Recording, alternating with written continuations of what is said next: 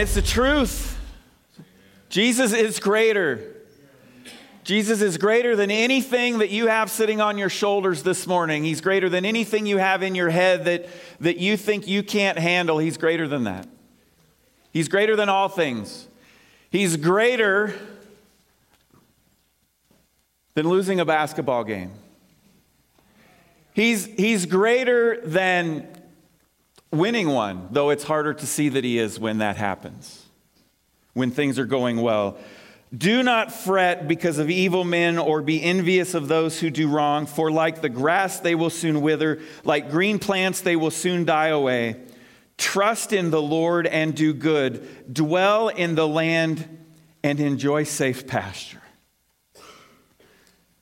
Delight yourself in the Lord, and he will give you the desires of your heart. Delight yourself in the Lord, and He will give you the things that He wants you to, to desire in your heart. What a great word. What a great word we got last week. Honestly, um, I hope that went and sat well with you. Um, if, if you weren't here last week, you can, you can go on our website and you can watch the, the video. Uh, you can also, uh, if you're an iPhone person, uh, you can subscribe to our podcast and you can listen to the messages from Sunday mornings if you miss a morning uh, and, and you know you want to catch up, keep caught up. Uh, you can do that as well. Anybody in this room like to read a good detective story? You know, a good mystery. Are there anybody anybody like to read anymore? I mean, I okay, good. Whew. I just thought maybe I better double check that one uh, first. Or, or maybe watch uh, some sort of detective show, you know, like Murder She Wrote or. Uh,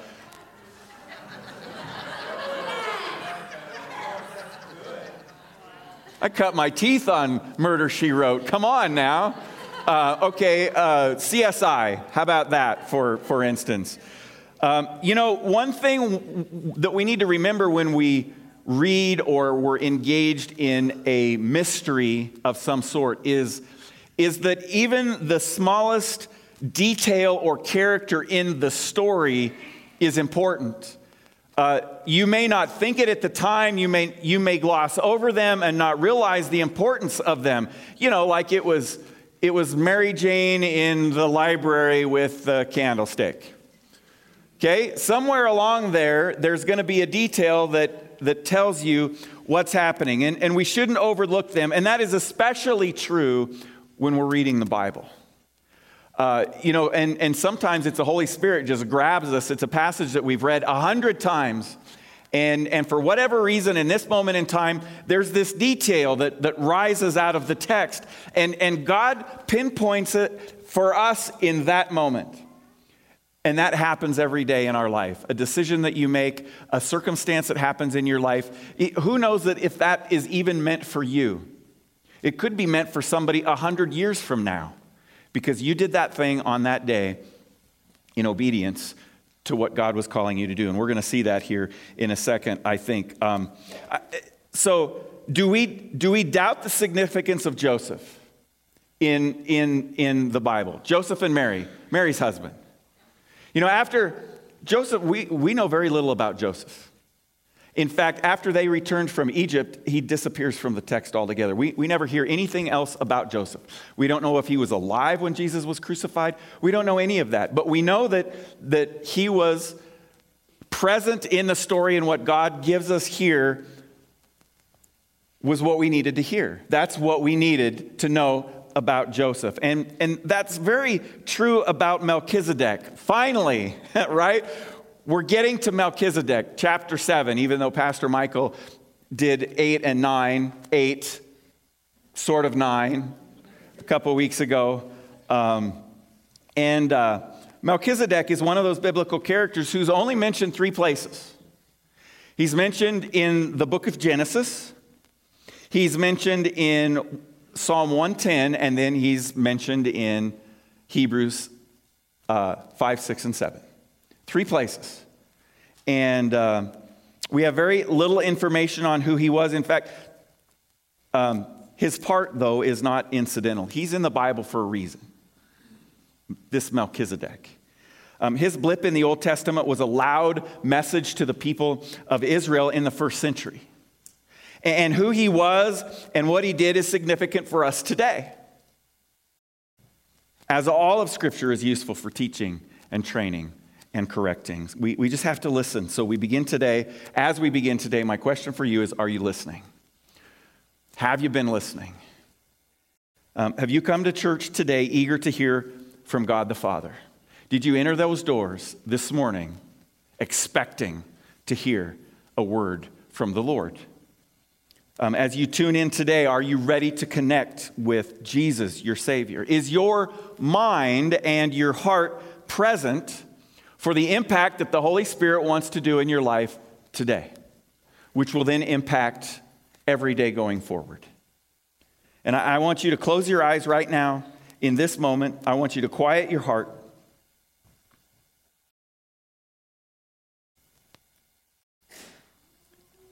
Lord Jesus, thank you for this place, for this moment in time that you have given us today. A pasture with green, green grass and still water, that our souls may be replenished, may be healed, may be quieted, that we may sense peace in this place and, and wonder what on earth did I, did I just experience? But, but that we know that that comes from you, from the name of Jesus. And all of those things that are on our hearts and our minds this morning, those people that we're concerned about, help us to lay those down at your feet and know that we can trust you with them. Help us to trust you. In Jesus' name. Amen. All right, turn to Hebrews chapter 7 if you would and follow along as I read if you're not already there. Hebrews chapter 7, beginning in verse 1. This Melchizedek was king of Salem and priest of God Most High. He met Abraham returning from the defeat of the kings and blessed him, and Abraham gave him a tenth of everything. First, the name Melchizedek means king of righteousness. Then also, king of Salem means king of peace. Without father or mother, without genealogy, without beginning of days or end of life, resembling the Son of God, he remains a priest forever. Just think how great he was. Even the patriarch Abraham gave him a tenth of the plunder. Now, the law requires the descendants of Levi who become priests to collect a tenth from the people, that is, from their fellow Israelites, even though they also are descended from Abraham. This man, however, did not trace his descent from Levi, yet he collected a tenth from Abraham and blessed him who had the promises. And without doubt, the lesser is blessed by the greater. In the one case, the tenth is collected by people who die, but in the other case, by him who is declared to be living. One might even say that Levi, who collects the tenth, paid the tenth through Abraham because when Melchizedek met Abraham, Levi was still in the body of his ancestor. Wow, right? There's a lot in those 10 verses right there. Um, so, so here we go. The, the first point in your notes this morning is who is this masked man? Who is Melchizedek? Um, who is this mysterious guy? In verse 1, we see that he was like none other, for he was both a king and a priest. This wasn't the way of the world. It never was, and it was never going to be a good thing if someone was both priest and king. You were either one or the other. So, this way of Melchizedek is very much different. The priest Melchizedek, as I mentioned, appears in three sections. Um, Genesis 14, 17 through 20 is one of those. After Abraham returned from defeating Kedorlaomer and the kings allied with him, the king of Sodom came out to meet him in the valley of Shaveh, that is the king's valley. Then Melchizedek, king of Salem, brought out bread and wine. He was priest of God Most High, and he blessed Abram, saying, Blessed be Abram by God Most High, creator of heaven and earth. And praise be to God Most High, who delivered your enemies into your hand. Then Abram gave him a tenth of everything. Now, that's referred, uh, uh, David in Psalm 110 refers to that. Uh, psalm 110 is a messianic psalm, it's a psalm that's foretelling the coming of Jesus, the, the Messiah. And David addresses the order of Melchizedek. Uh, specifically, after describing the victory and glory of the Messiah, David says this in Psalm 110, verse 4 The Lord has sworn and will not change his mind. You, speaking of Jesus, are a priest forever in the order of Melchizedek. In the order of Melchizedek. Now, the author of Hebrews is speaking of Jesus. And he quotes Psalm 110. David is speaking of Jesus. So Genesis provides the background regarding the identity of Melchizedek. Psalm 110 connects Melchizedek to the Messiah. And Hebrews chapters 5, 6, and 7 describe the supremacy of Jesus as the great high priest, using Melchizedek's role as an illustration of Jesus' priesthood and his kingship. Which is why I say our God is unbelievably amazing because he takes something seemingly small in the rearview mirror a long, long time ago and he uses that. It's there for a reason because he uses that in the future. The, the Bible utilizes the phrase the order of to point to a lineage. Okay, I, I, I guess I would be born in the order of Peter Lundberg. That's my great grandfather on my grandma's side. Immigrated here from Sweden in a wooden ship. Probably barfed the whole way over, I would bet. Okay, so this order of uh, refers to lineage. An Aaronic priest would have been a priest according to the order of Aaron. That's the Levitical line that God established. These priests would have come from the lineage of Aaron, sharing a similar function and nature. Another translation of Psalm 110:4 says that the Messiah will be a priest after the pattern of Melchizedek. Another one says, after the manner of Melchizedek. Genesis 14 describes Melchizedek as the king of Salem, which would later become Jerusalem, and a priest of God Most High. Interesting to think about that, isn't it? Sometimes we disconnect Israel's history and Israel as a nation under God um, from the fact that God was ever present way before Israel became a nation. People served him, people believed in him, people were, it was counted unto them as righteousness. Abram recognized Melchizedek's priesthood through his tithing of the possessions he had taken in battle.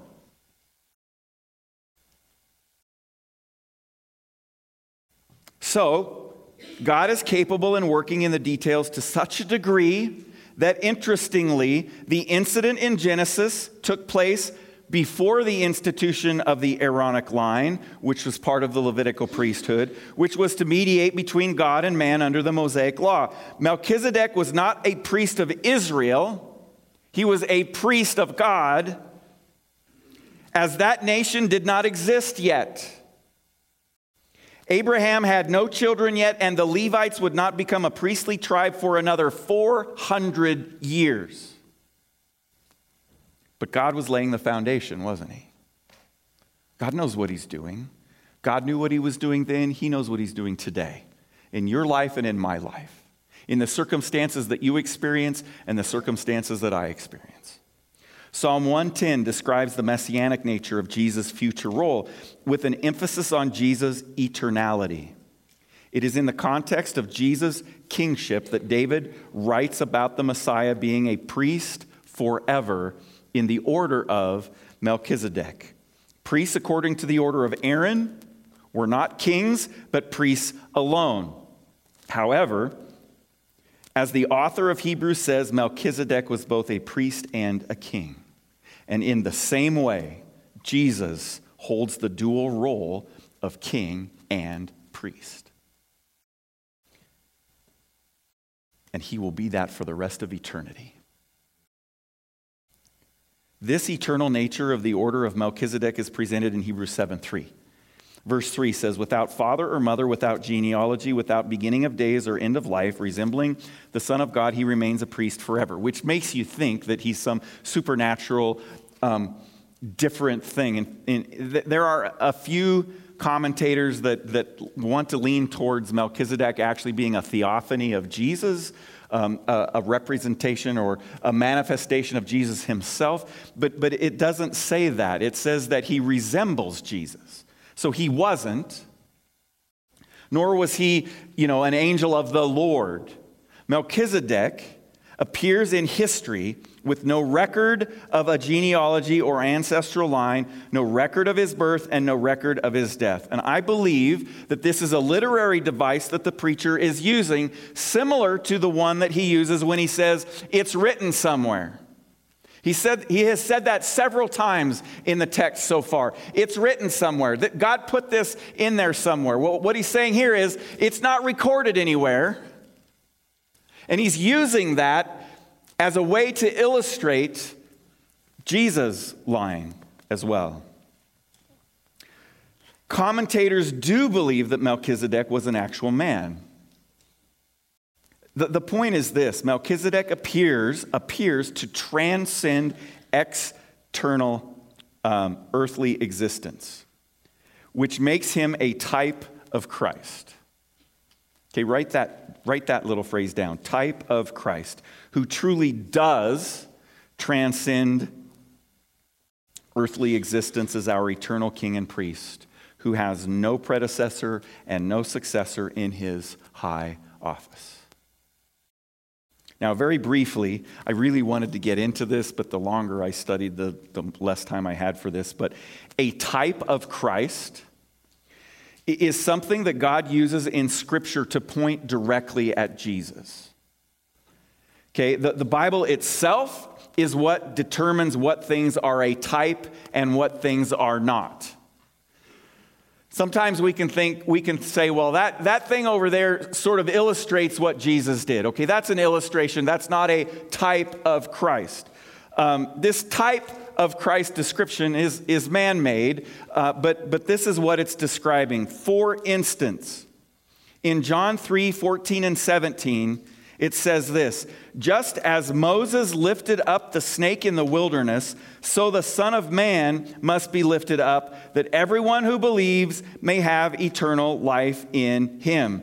For God so loved the world that he gave his one and only Son, that whoever believes in him shall not perish but have eternal life. For God did not send his Son into the world to condemn the world but to save the world through him. That Moses lifting up the snake in the wilderness, what is that referring to? That's referring to a type of Christ that God placed in the Old Testament time when the, the Israelites were being bit by these snakes and they were dying. And Moses is like, hey, we need to save these people. God says, here's what you need to do you need to take a staff a post, and you need to put on that post a bronze serpent. And if the people will look at that, they will be saved. And if you if your ancestors experienced that, or as we even read that and we think about that and we, we think what, what that action looked like and what uh, Jesus is saying in the book of John right here, those two things are very similar. They were looking on that thing that was on a wooden post to save their life. And we look at this person, Jesus, who was on a cross, a wooden cross, and we're saved. That is what is referred to as a type of Christ, something in Scripture that refers to another time that was pointing forward to who Jesus was and what he was going to do. It helps us see Jesus. One implication of Jesus' priesthood, according to the order of Melchizedek, is that the Mosaic law was insufficient to save. You know, if you talk to somebody today and they say, Well, you just, I just, I'm just trying to be good enough to get to heaven. Well, guess what? You can't do that. It's impossible even following the law, that's impossible. You can't do it. Verse 11 If perfection could have been attained through the Levitical priesthood, and indeed the law given to the people established that priesthood, why was there still need for another priest to come, one in the order of Melchizedek, not in the order of Aaron? So if God established this thing for the Israelites, and it was just for a period of time until the time was right for Jesus to come, um, if that was good enough, then Jesus wouldn't have had to come. We could have just followed the Levitical law and, and received eternal life. Uh, verse 12 For when the priesthood is changed, the law must be changed also. Jesus changed the priesthood from the Levites, the line of the Levites, to the order of Melchizedek, the Son of God, priest and king. We needed a better priesthood, an eternal priesthood to save us from our sins for eternity. We needed Jesus, one who has become a priest not on the basis of a regulation as to his ancestry, but on the basis of the power of an indestructible life. A priest is a mediator between God and man. And, and within the Old Testament, the Aaronic or Levitical priest would make sacrifices on behalf of the nation of Israel. They were representatives for the nation of Israel when they would do their sacrifices. And those sacrifices would have to be repeated over and over and over and over again. And eventually, the priest that practiced those sacrifices would die. And as a mediator, he would cease to exist. But not Jesus.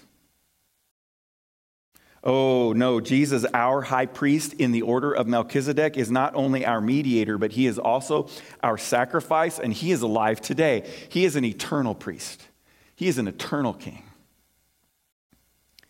My dear children, 1 John 2 1 and 2 says, I write this to you so that you will not sin, but if anyone does, we have an advocate with the Father, Jesus Christ, the righteous one. He is the atoning sacrifice for our sins and not only for ours, but also for the sins of the whole world because of his resurrection. Death does not interrupt his work. Jesus will always remain our eternal high priest. Not only is Jesus the sympathetic high priest, but he is the king as well. Jesus will physically reign as king in Jerusalem. And his kingship will be everlasting. Much like Melchizedek was both priest and king, Jesus is also both priest and king. He is the eternal mediator between God and man and the final authority as reigning king, soon to return. It could be tomorrow. Soon to return and establish his physical kingdom in the same city where Melchizedek was from, and that's Jerusalem. Which brings us to our second truth this morning, and that is we draw near to God through Jesus Christ.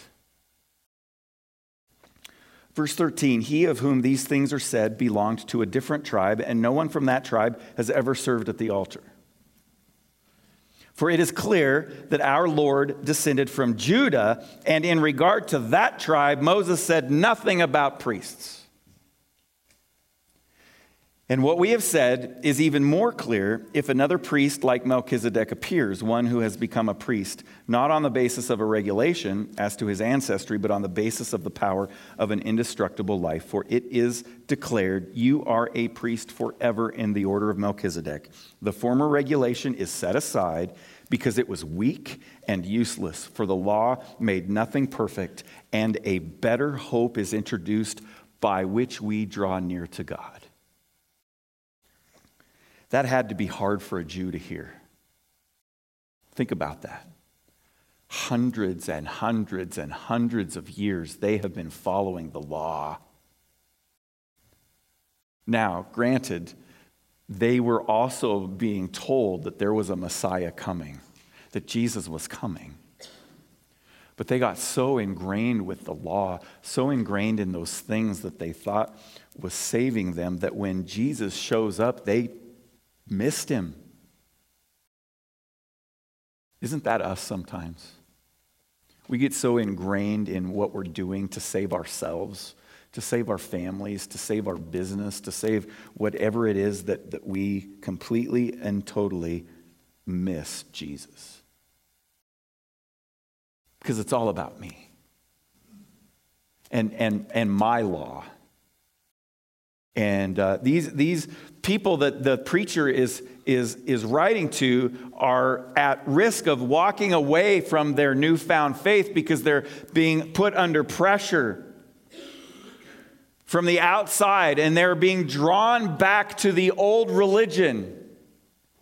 And it's never been more clear right here. The preacher is saying, no, that does not exist anymore.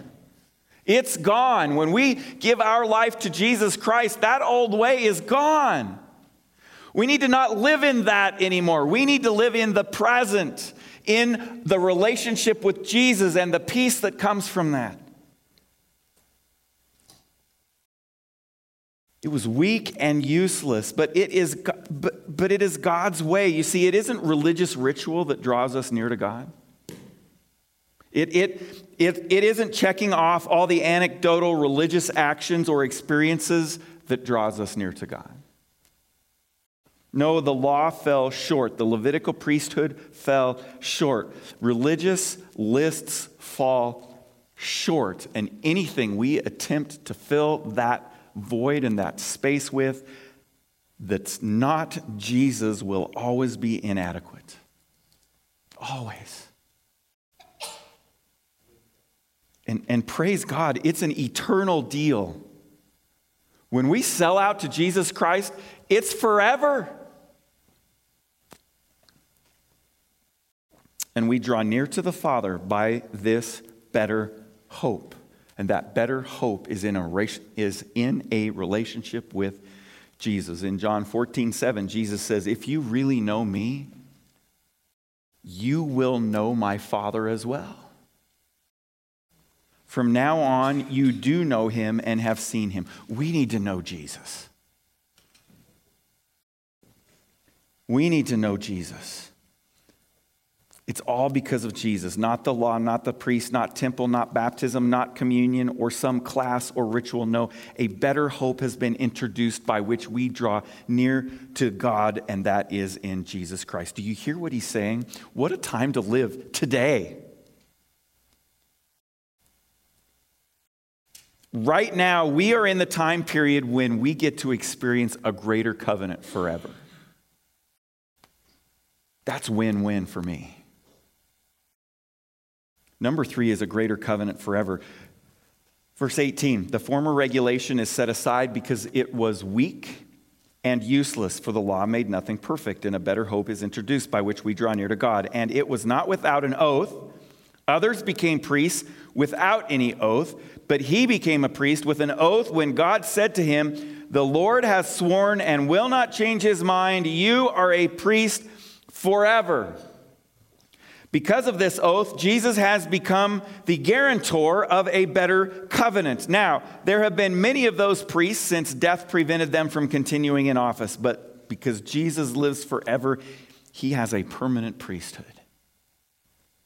Therefore, he is able to save completely those who come to God through him, because he always lives to intercede for them. Such a high priest truly meets our need. One who is holy, blameless, pure, set apart from sinners, exalted above the heavens. Unlike the other high priests, he does not need to offer sacrifices day after day, first for his own sins and then for the sins of the people. He sacrificed for their sins once for all when he offered himself. For the law appoints, appoints as high priests men in all their weaknesses, but the oath which came after the law appointed the Son, Jesus, who has been made perfect forever. Now, a couple of weeks ago, Pastor Michael showed us in chapter 8 how the new covenant through Jesus was a better covenant, a greater covenant. The covenant God made with the nation of Israel served, it served its purpose. It was for such a time as that. It was from God, so it was necessary and timely, but it was temporary. Verse 20 of chapter 6 says Jesus has already gone in there for us. He's talking about the Holy of Holies behind the curtain that was rent in two when Jesus was crucified.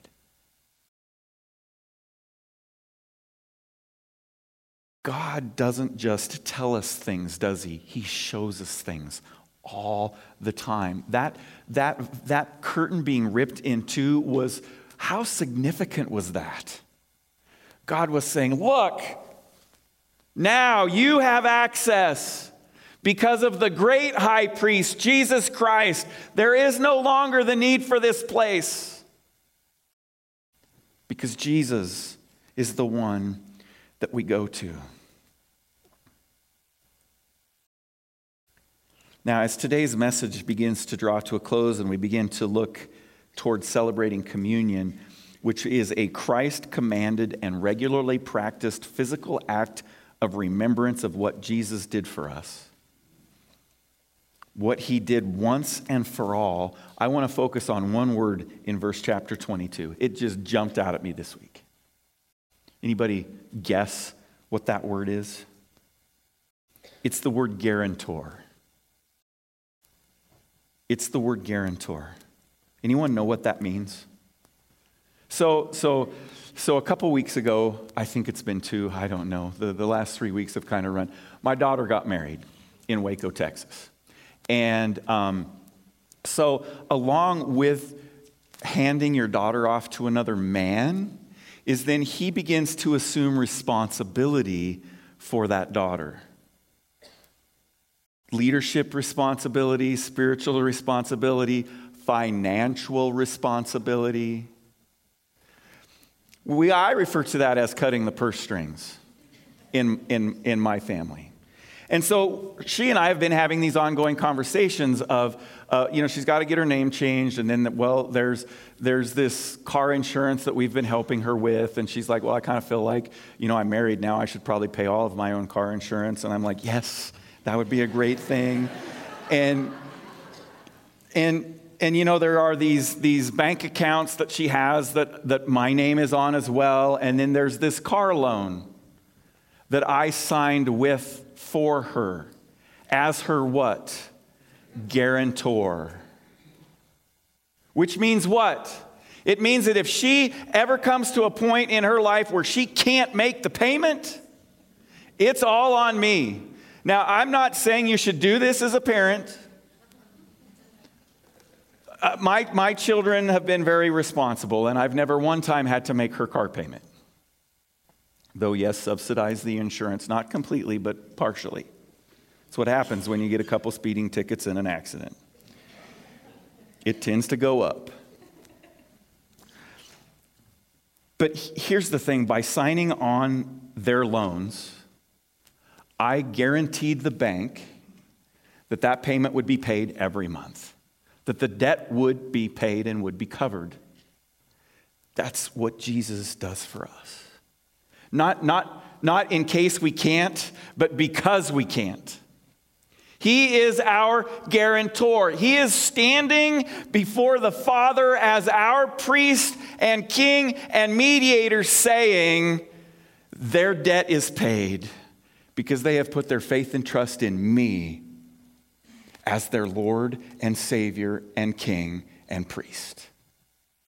When you surrender your life to Jesus Christ, when you confess with your mouth and you believe in your heart that He is Lord, He says you will be saved. And that's when Jesus steps into that role as guarantor on your behalf. What a gift!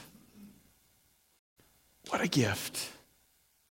And if you haven't stepped in to that faith place yet, why not today? Why not confess with your mouth and believe in your heart that Jesus is exactly who he said he is, and that he has done exactly what he said he would do, and that he is of the order of Melchizedek? He is an eternal priest, an eternal king. Because he came, he died, he rose again, and he reaches out to each one of us. He made that happen. It's by his stripes that we are healed. And so when you're sitting beside your mother or your father's bed, at the end of their life and you don't know where to turn, turn to Jesus. Turn to Jesus. When you're the one in the bed, because we will all likely be that one, may not have an opportunity to be, even be in the bed, turn to Jesus. When you think all things in your life are a disaster and you don't know where to turn, turn to Jesus. Whatever hunger and thirst and dryness and anxiety and fear and doubt have crept into your life, maybe it's persecution and it just, you just want it to stop and you're tempted to go back to your old ways because you know that you didn't experience that uncomfortableness when you were there. Turn to Jesus. Don't turn back to those things. He is the answer.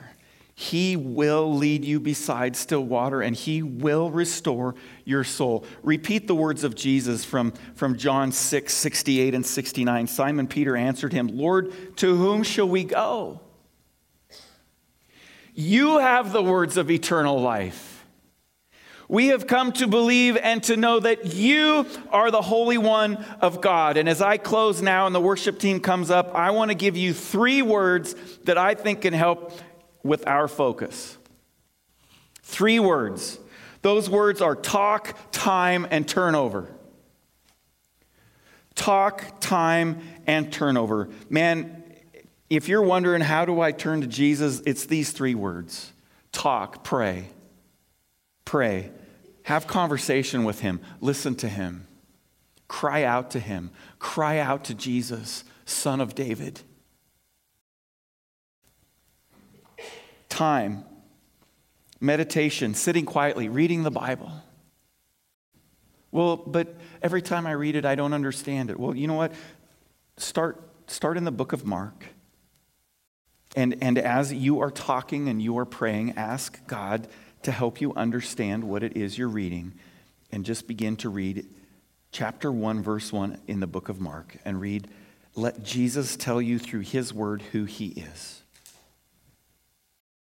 time, talk, time, and turnover. Turn over control of your life to Him. Let go. Let go. Let go of the people you love. Let go of the frustration that you have. Let go of the concerns that, that are taking over your mind and creating pressure on your shoulders. Turn over control of your life. Surrender your wants and dreams. Surrender your attitudes. Surrender your sinful ways. Talk, time, and turnover. Let's pray. Lord Jesus, thank you. Thank you for the types you give us in Scripture, the illustrations, the, the history that points forward to the future, that that we're in right now. We're, we're in this place in the present. And, and you have done things in the past, in our life, and in the lives of others that will affect us in the future. And you have been doing that since you created the planet.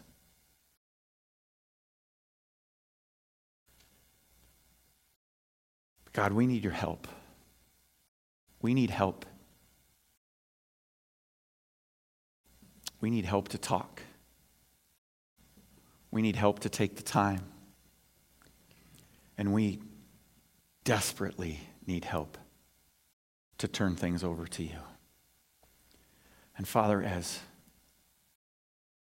as we celebrate this communion table this morning, as we remember what you did on the cross that was pointed forward, and as now the author, the writer of Hebrews, the preacher, is, is looking at these people that are in this tough place, and he's pointing back, way back, and saying, hey, that stuff was for a time, but it's a new day now. And Jesus is the real thing. He is the eternal priest, He is the eternal king. We go to Him.